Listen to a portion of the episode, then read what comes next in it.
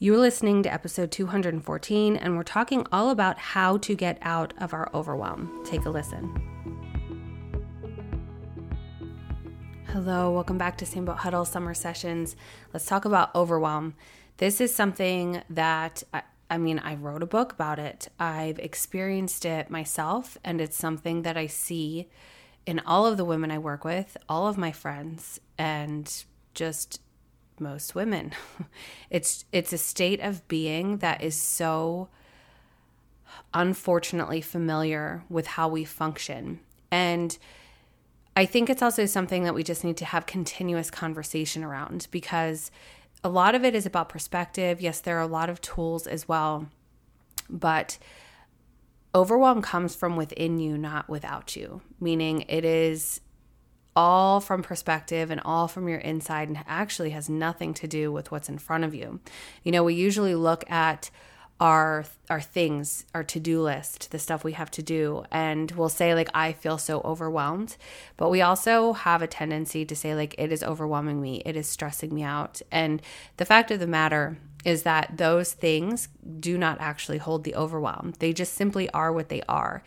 It is how we view them, right? It is how we are collecting the information and and the stories that we play and the narrative that we have in our mind that's creating the overwhelm. Now, here's the thing though, is we, we're programmed to be overwhelmed. It's actually glorified. You know, if you watch different T V shows, um, if you look on social media, like there's a lot of people like myself who are talking about how can we manage our burnout and overwhelm. But ultimately it really, it's, it's glorified, it's glamorized, and it's rewarded. So, you know, if you see a woman who gets back to work after six weeks, uh, after having a baby, it's like, wow, you're superwoman. You can do all, all the things. I heard this a lot in my years of early motherhood when I was running my photography business and raising my kids and, and going and doing all of the places. I felt like I was dying inside. I kind of was. But I was always told like, wow, you're superwoman. You can do all of the things. And quite frankly, I think we have a lot of pride in our overwhelm. I'm just going to say that, because how often do people come up to you and they're like, hey, how are you? And you're like, oh, just have so much going on, you know? And we say it in a way maybe of like looking for misery loves company. I don't even know. It's something I think we have to explore a little bit. But I find that if someone asks me how I'm doing and I'm like, I'm great, and I can't even tell you how often the response after that is, you must be really busy. I, if I was paid five dollars for every time I heard that, I wouldn't even need to have a job. I hear that all the time. You must be really busy. I bet you have a lot going on. And I go, no, not really. Not right now, because I'm choosing not to. And and it's, people don't even know what to do with that. It's like, oh, like you're allowed? So there's a lot of shame and guilt and um a lot of projection in that space of, no, I'm not busy. I don't identify as busy. I'm not stressed out. I'm not overwhelmed. I'm not burned out right now. Whatever it might be, we we look at that and like, well, why not? Like, what's wrong with you? Isn't that like, isn't that how we're supposed to feel? Right? So I want you to explore that a little bit when you are asking somebody else or noticing another um, peer of yours, mom or not, like, hey, how are you? And they're saying, oh, I'm so overwhelmed.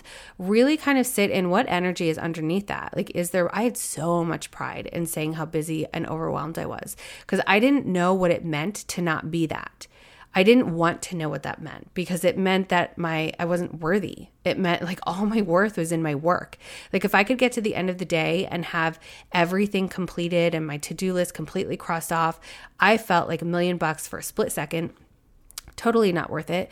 But if I didn't do those things, it was like, well, what am I worth then? You know, if I, I can't say that I made this much money or like booked this many clients or whatever it might be, where was my worth? And that's the thing we don't want to explore. It's like, well, let me stay overwhelmed because like, God forbid, I have to figure out what that means. And that's a subconscious thought. When I say that statement, I'm not saying you know that. I'm not saying that you consciously say to yourself, I don't want to deal with my stuff, so I'm just going to stay in my overwhelm. We've truly programmed ourselves to be busy and to do all of the things. And it is very scary and very vulnerable to remove those things from our calendar and from our space, to create space, because what are we supposed to do with space? Question mark. I don't know the answer to that. That's something that you're going to have to answer for yourself. What do you do with that space? And there's something that with overwhelm too, what I notice is that women, and not like it's men too, you know, I generalize, but I'm speaking to mostly women. So that's where I stay. But we try and control overwhelm through our external circumstances. Now, if you go back to just a few minutes ago, I said overwhelm is internal. So we are continuing to sit in this space of trying to control things on the outside of us, to try and control how we're responding to something. It's not going to work. You're not really changing anything. So when we are, you know, buying different planners or colored pens or creating our to-do lists uh, to try and organize ourselves, those types of things, we are not actually changing our feeling and emotion of overwhelm. We're just kind of moving pieces around outside of us that don't change how we respond to anything. It's an inside job. And that's harder, isn't it? Like, it's so much easier to kind of point blame at like, well, my schedule is so full, or that's my job. That's, I, I don't have any choice. What else am I supposed to do? I need to make money. I can't not take care of my kids. You know, we have all these statements that are very victim and disempowered. It's like, okay, well, I mean, if you sit in that space and say those things, and I'm not saying it's not true. It is your job. You do have to take care of your kids. But it's a matter of looking at it with a different lens of how do I want to feel about this? How do I want to respond to this? How can I create a feeling that's different here? So perfect example is, um, I, it's, so this also with this statement or talking about overwhelm with this conversation, it doesn't mean you can be, be someone who's invincible and never feels overwhelmed again. I understand all these concepts. I share all these things. I wrote a book about it. It doesn't mean that I don't experience overwhelm. But what happens now is I'm very aware when I start to move into that space and I have the tools to kind of pull out of it. So just the other day, it was actually just this week and it feels like a million days ago, I was having this moment in the evening of like, oh my gosh, you know, I feel like I'm taking care of so many people's schedules and I need to go through all the kids' clothes and I have all these different appointments that I, ha- I need to make for different people. And then I have to do this and we, ha- and we have to do all these things before we leave for vacation. And, you know, and then you fall into the like the role resentment of why do I have to be the only one that takes care of all these things? And it's this spiral. And that's where the overwhelm comes from. So it was in the evening before I was going to bed that I started to move into this space. Classic, right? Like right before you're going to bed. And I had this moment of, I, I, and I was saying these things out loud to my husband. He, he listens. He's like the sweetest person. He never says like, stop worrying. He, he's just like, yeah, I understand. Or, or like, you know, I need to be responsible. Tell him, can you do these things to delegate? Right. But out loud, I was like, mm, no, I'm not doing that. I'm not going there. And I just replaced the thinking with, I can do these things without feeling overwhelmed. And I'm going to choose not to think about all the things I need to do because I can't do anything about it right now. And I just stopped. And now here's the thing. I've practiced this. This is a muscle. So like if I'm saying, so I just picked up the fifty pound weight, you know, for it, and it was no problem. And I was able to move on. You're gonna, if you don't practice this, if this is a new practice for you, picking up that fifty pound weight, it's gonna be really heavy, right? So it's not gonna be as quick and easy. It's not a light switch. So this is why it's a practice. This is a building of a muscle. But I was able to to just shift my thinking because honest to goodness, guys, like I, my list is like, what in the bleep? I have so much stuff going on. And, but just the same as anybody else, getting ready to go to school, getting ready to go on vacation, working on what's the next phase of my business after I come out of this pause and this rest over the summer. What does that look like? What's the to-do list for those things? You know, all that going, paying the bills and looking at the finances and, and all of the things come at you, right? And I could easily just sit in this space of like, oh my gosh, I can't. And, but I can, and I can do one thing at a time. And oftentimes we overcomplicate the things that need to be done. So for instance, I had to write down, there are like a couple phone calls I need to make, right? And those are, this is my classic thing. This is my thing. It might not be for everybody, but I look at them like, oh, I have to do so many things because there's, there are so many things like, ma- like scheduling appointments and um, scheduling this lesson or signing them up for this thing or whatever. And when you add it all up, it's like, wow, that's so many things. But realistically, sometimes as long as it takes to write that, that thing down on your to-do list is the same amount of time it would take to just make the phone call. It's really not a lot of time. If you break it down, it's like two minutes long, right? Or like I've had my coat closet to clean out for on my list for, mm, uh, like we've lived here, what, four years? So maybe four years, not kidding. I randomly was like, I'm just going to go do it now.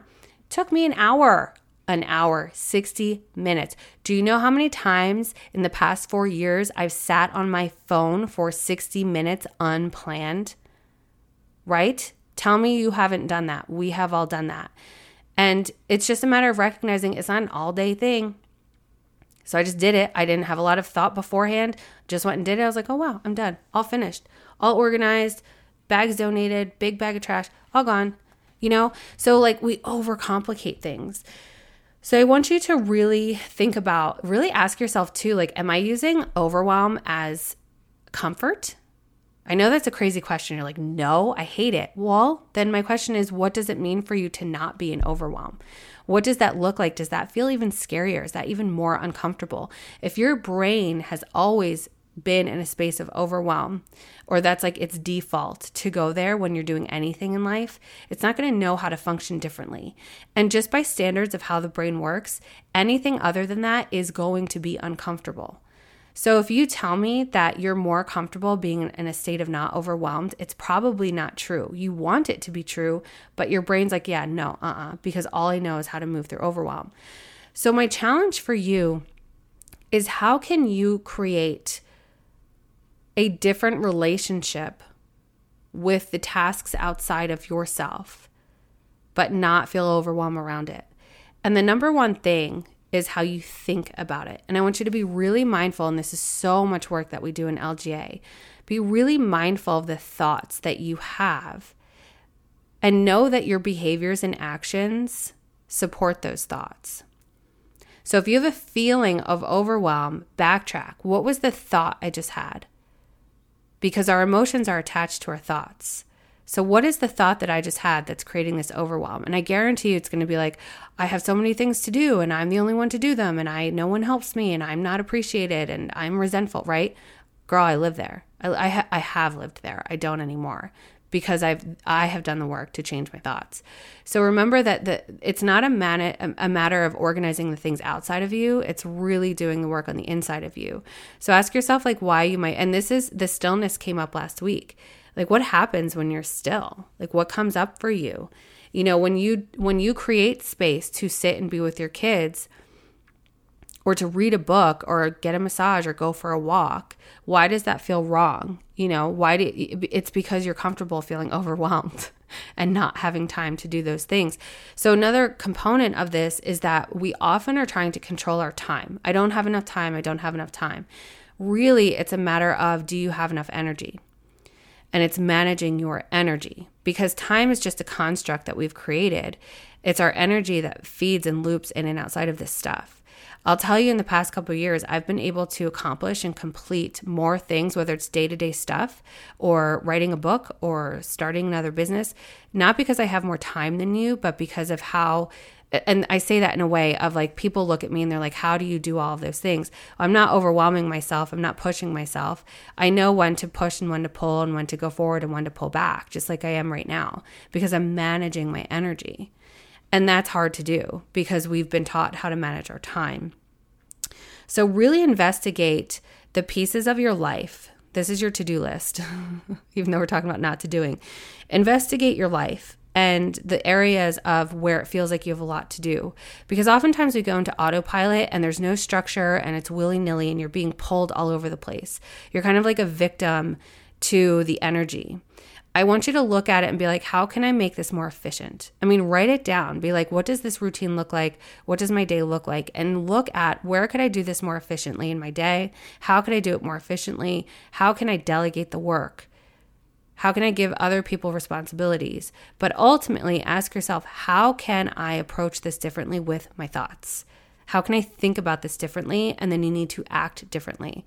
For instance, don't think about the closet. It's easy to clean out the coat closet, and then I go do it, and I show myself, oh, that was easy. To think about, I can do my to-do list easily. It's going to get done. I don't need to feel overwhelmed about it. And then stop thinking about it, and now look, I'm doing it. And I don't feel the overwhelm. It's still all there, still all going to get done. It's just a matter of how I'm thinking about it and my relationship with the tasks that I feel like I need to do.